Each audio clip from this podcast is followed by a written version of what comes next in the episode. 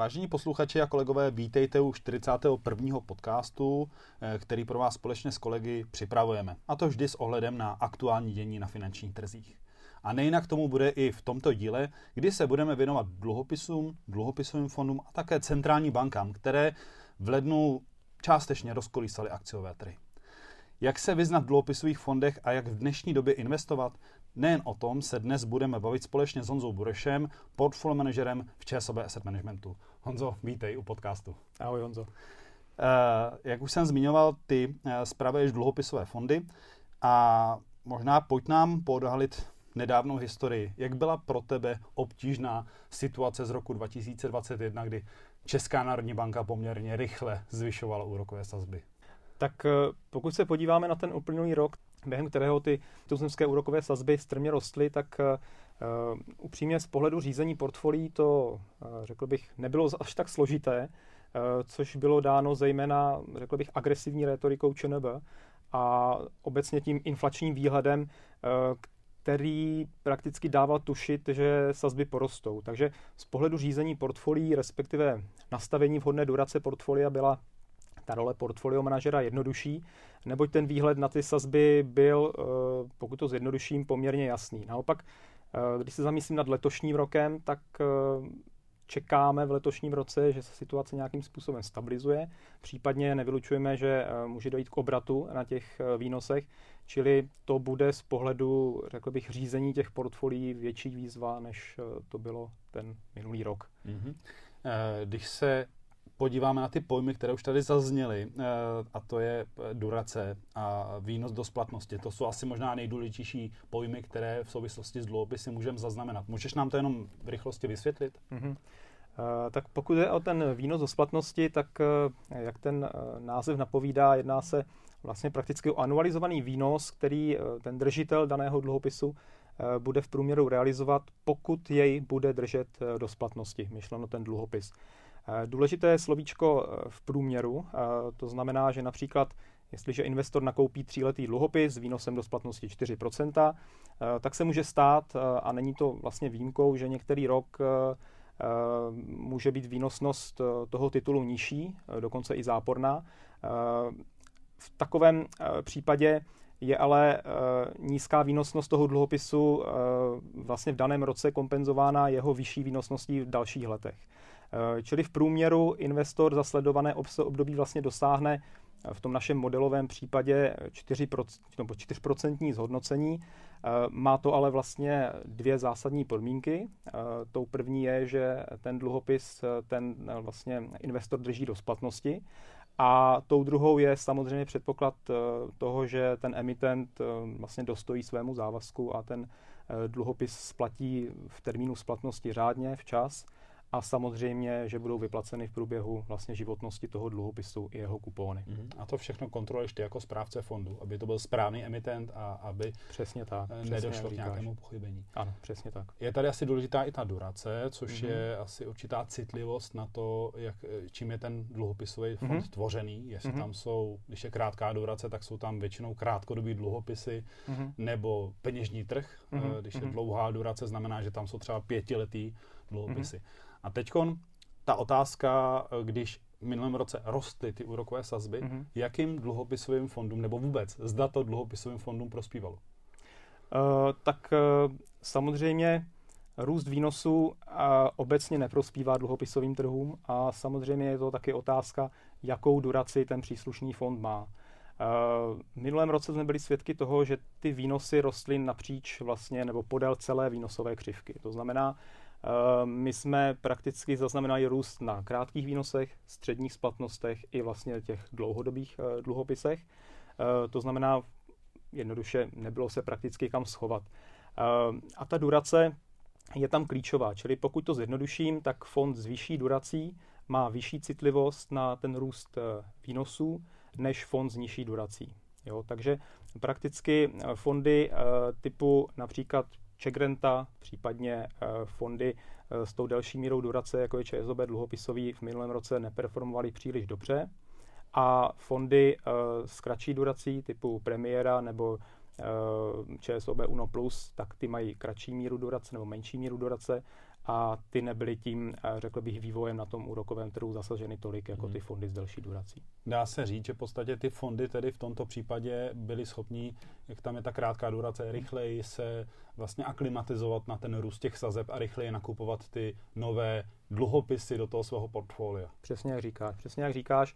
Eh, my jsme vlastně jako těžili z toho, že opravdu ten v případě, že jsi na termínovaném vlastně termínovaném nebo peněžním trhu, kdy vlastně um, ukládáš termínované uh, úložky, tak vlastně jako kdyby refixuješ vždy po 14 dnech, pokud je dělaná vlastně na 14 denní bázi a refixuješ vlastně za vyšší, za vyšší vlastně výnos. Čili v tom období růstu sazeb určitě to dává smysl uh, být uh, exponován vůči fondům s nižší mírou durace než uh, než na ty s tou eh, delší mm-hmm. mírou durace. Mně to připadá jako poměrně, poměrně alchymie, samozřejmě od, odhadovat, co bude dál dělat centrální banka, ať je to mm. česká nebo americká, protože Teď se sice bavíme pouze o té České národní bance, ale samozřejmě do určitou roli tady hraje i Evropská centrální banka nebo Americká centrální mm. banka. Záleží podle toho, jaké dluhopisy v tom portfoliu spravuješ. Mm. Nicméně, jaký to má přínos pro klienta, když třeba, dejme tomu, si nakoupí nějaký dluhopisový fond. A samozřejmě teď jsme viděli, že to bylo obtížné vydělávat, eh, když nám rostly sazby.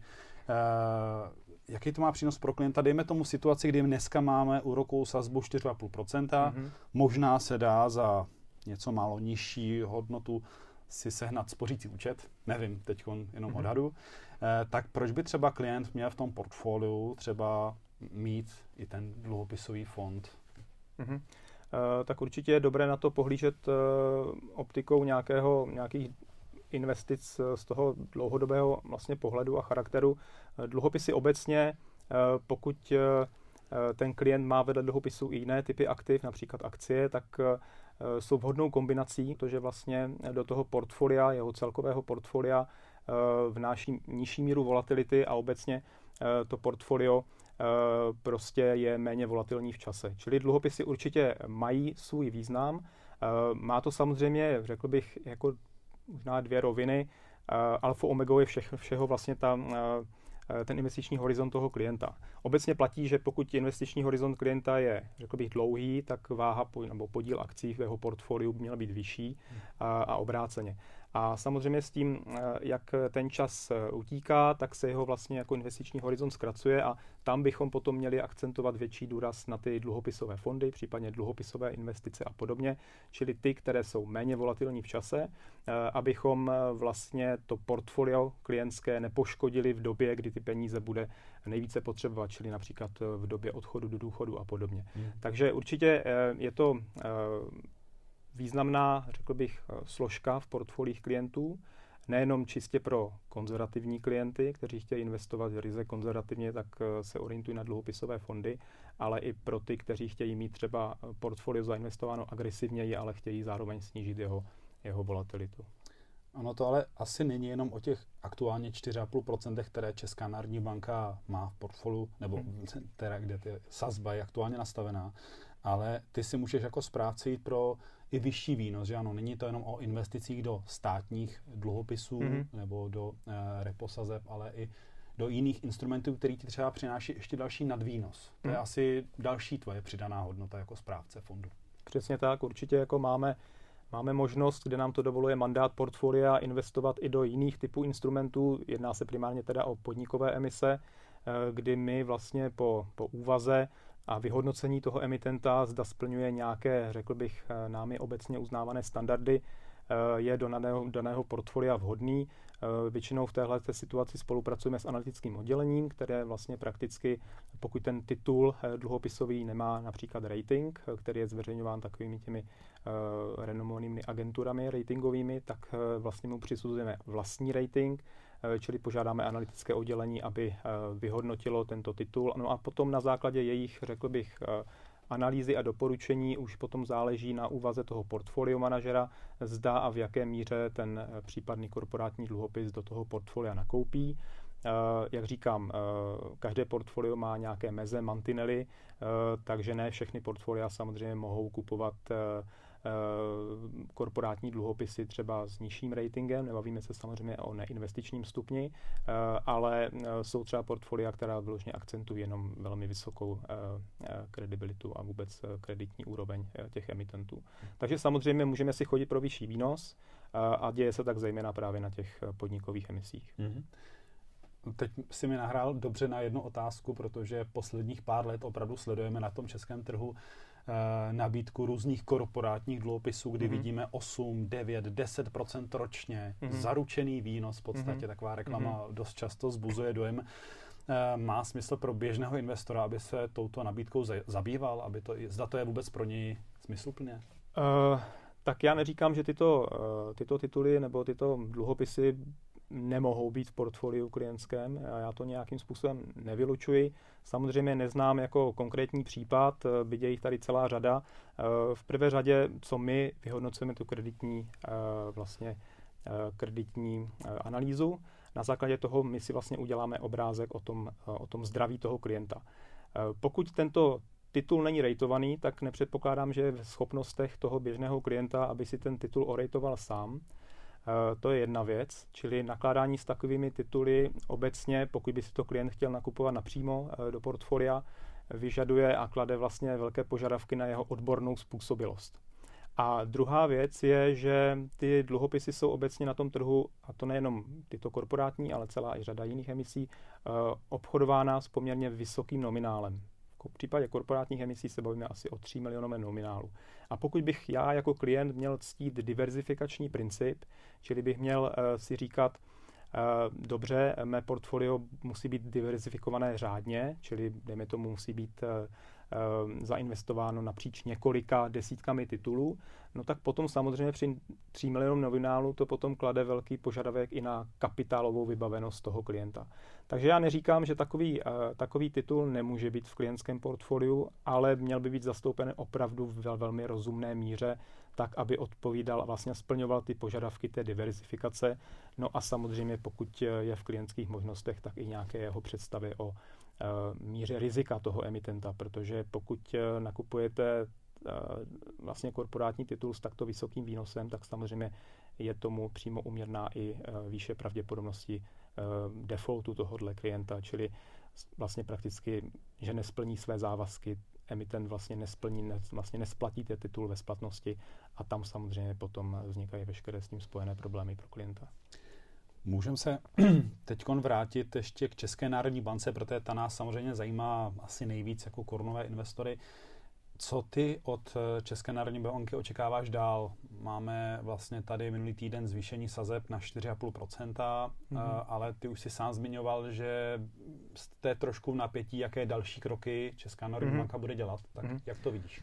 Uh, ano, určitě. Uh, pokud se vlastně podíváme, tak před rokem touhle dobou jsme měli sazby 4%, teď je to 4,5%, čili to bylo období jako velmi, velmi strmého růstu a úrokových sazeb, řekl bych bezprecedentní, jako nezažili jsme nic takového uh, v dějinách České národní banky, takže ano, je to situace řekl bych, teď složitá, protože byť ta Česká národní banka vlastně ty trhy nějakým způsobem nepřekvapila minulý týden ve smyslu toho zvýšení těch sazeb, ono se obecně čekalo, že to bude těch 3 čtvrtě procenta, eh, tak eh, ty, ty další komentáře vlastně z úst těch centrálních bankéřů dávají tušit, že vlastně jsme už blízko toho vrcholu. Eh, já s tím víceméně souhlasím. Můj osobní názor je, že Česká národní banka pravděpodobně nepůjde přes o něch 5 Čili opravdu, pokud máme teď sazbu eh, tam, kde máme, tak jsme opravdu velmi blízko toho, toho vrcholu. Eh, ale je tady jedno velké ale. Máme tady pořád tu inflaci, eh, která tady prostě znáší obrovskou míru nejistoty a dokážu si představit, že pokud by ta inflační čísla byla velmi, velmi ošklivá v nadcházejících měsících, tak nevylučuji, že prostě centrální banka šlápne na tu brzdu ještě o něco více a dostaneme se i přes těch 5%. Ale to není zatím můj jako hlavní scénář. Já předpokládám, že ten strop bude někde kolem těch 5%. A tady se vlastně dostávám k tomu, že vlastně dnešní rok bude velkou výzvou pro portfolio manažery, aby řádně vlastně, nebo aby prakticky ve správný okamžik uh, vlastně překlopili tu duraci toho portfolia Eh, řekl bych, eh, jeho vyšším úrovním. Jo? My jsme teď v současné chvíli stále podvážení duračně napříč portfolii ale blížíme se bodu jako zvratu, kdy budeme chtít tu duraci minimálně sladit s nějakou tou neutrální durací, případně výhledově nadvažovat.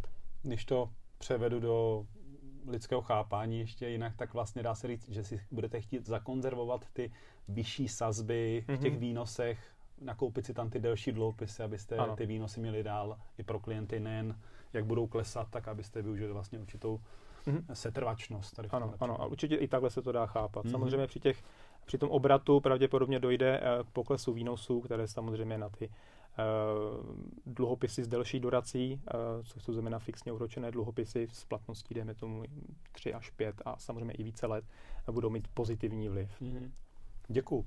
A ještě možná jedna věc, když se zbavilo té zprávě aktiv a o tom vlastně, hm, jak ty se staráš o dluhopisové portfolia, jak seš ty jako správce, dá se říct, motivován k té hm, kvalitní zprávě, abys byl schopen dodat nějaký nadvýnos nad mm-hmm. třeba uh, nad průměrem? Mm-hmm. Uh, tak uh, vlastně každý portfolio manažer má vlastně nastavený nějaký benchmark, nebo chceme-li etalon, Eh, což je buď to nějaký index nebo skupina aktiv, eh, vůči kterým se snaží jako kdyby v rámci toho svého portfolia vymezit. Eh, čili ten konkrétní portfolio manažer nadvažuje nebo podvažuje zastoupení těch dílčích titulů v tom portfoliu nebo mm, případně sektoru, tak, aby vlastně vygeneroval ten nadvýnos oproti tomu, oproti tomu etalonu. Takže to je vlastně jedna část, podle které je ten portfolio manažer hodnocen. A druhá část e, jsou samozřejmě e, je samozřejmě i srovnání s konkurencí. Poslední dobou tady roste samozřejmě potom poptávka, čili my monitorujeme i tohleto dění u konkurenčních fondů a snažíme se jako kdyby to vyhodnocovat i v rámci těch takzvaných pírů, kdy samozřejmě se snažíme identifikovat velmi podobné fondy. Nemá smysl porovnávat dva rozdílné fondy, ale snažíme se vytvořit skupinu vlastně konkurenčních fondů, které mají velmi podobnou strukturu zainvestovaných aktiv a samozřejmě se poměřujeme i vůči nim. Tak a teď teda už v té závěrečné části, my jsme se hodně bavili opravdu o dluhopisech, ale stejně mi to nedá, abych se s tebou pobavil o tom, jak vlastně, a ty už to tady na začátku zmiňoval, eh, jak vlastně dlouhodobě investovat, eh, třeba mít více stabilní portfolio, eh, jaké aktiva by v tom mhm. portfoliu měly být, jestli se dá prostě dluhopisy, byť jsme se tady bavili o 8% ročním výnosu mm-hmm. nějakého korporátního dluhopisu, ale jestli se dá prostě jenom samotnými dluhopisy překonat inflaci, nebo jestli mm-hmm. k tomu budou potřeba i ty, i ty akcie. Eh, tak uh, ono jako asi nějaká definice jako optimálního, stabilního portfolia prostě jako není. Už jenom z toho důvodu, že uh, každý člověk má úplně jiné představy a jiné požadavky, tak udělat nějakou jako obecnou tezi a mm, řekl bych obecnou, obecnou terminologii, jaká je optimální struktura portfolia velmi těžké. Ono asi existuje předpoklad prostě 60% akcí, 40% dluhopisů plus minus něco kolem toho, což je složení, které by vám mělo dlouhodobě zajistit nějaké pokrývání třeba jako kdyby té inflace. Samozřejmě potom s větším zastoupením akcí v tom titulu nebo v tom portfoliu eh, vám roste větší pravděpodobnost, že dosáhnete toho kýženého výsledku eh, vlastně eh, pokrytí té inflace, ale zároveň samozřejmě roste ta volatilita v čase. Takže já bych primárně určitě začal nějakou analýzou toho klienta, eh, kdy je potřeba si vlastně eh, vymezit jeho, řekl bych, eh, charakterové vlastnosti a jeho obecnou míru jako k riziku, což se děje většinou skrze investiční dotazník, mm-hmm. kdy ten klient je dotazován na nějaké hypotetické situace, jak by se zachoval v případě, že by trh se vyvíjel tím či oním směrem. A my si uděláme nějaký obrázek, na základě toho potom klienta vyhodnotíme a doporučujeme nějaký jako rizikový profil Samozřejmě je potřeba ten klient nebo při, tom, při té komunikaci brát v úvahu i jeho finanční možnosti, eh, jeho očekávání.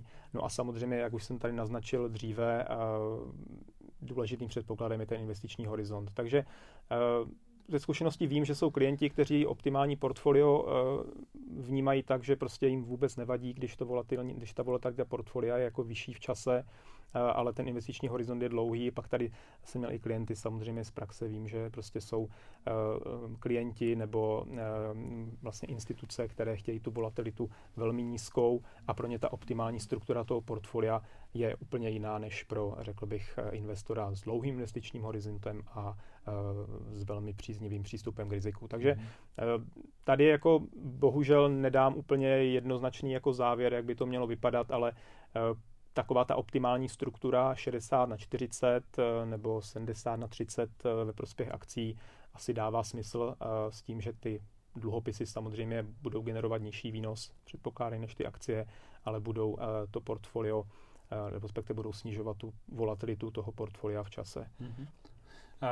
Ještě možná jedna otázka k tomuto tématu, jestli ti dává smysl, když bude klient začínající investor, aby si přímo kupoval samotný dluhopisový fond a na druhé straně potom akciový fond? Mm-hmm. Nebo jak bys doporučil postupovat? Uh, myslím, že to taky zaznělo tady. Uh, řekl bych, důležitý je ten odborný předpoklad toho klienta. Já absolutně nemám problém s tím, že když klient si jako namixuje ten požadovaný, uh, to požadované složení sám, uh, samozřejmě uh, pro klienta, který je neznalý věci, nebo pro začínajícího investora prostě dává smysl využít, teda pokud použije modelový případ, že chce kombinovat dluhopisy akcie, použít smíšený fond, uh, protože uh, ten je prostě zpravován těmi odborníky, kteří prostě reagují na to aktuální dění na tom, trhu, na tom trhu. Čili není to o tom jenom, že si stanovit nějakou počáteční strukturu, ale vy musíte prostě aktivně reagovat na to dění na těch trzích. A to pokud ten klient není fundovaný a znalý věci, pravděpodobně nebude dělat, nebo pokud bude, tak eh, s velkou pravděpodobností špatně.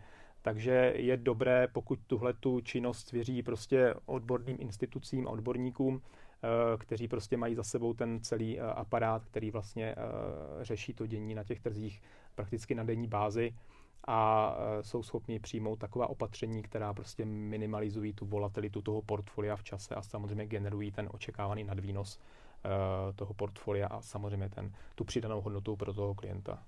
Děkuji moc a už na závěr tedy poslední otázka trošku mm, soukromá, eh, protože ty si teda správce, eh, jak už jsem zmiňoval, dluhopisových fondů, ale jak ty sám jako člověk Honza Bureš investuje?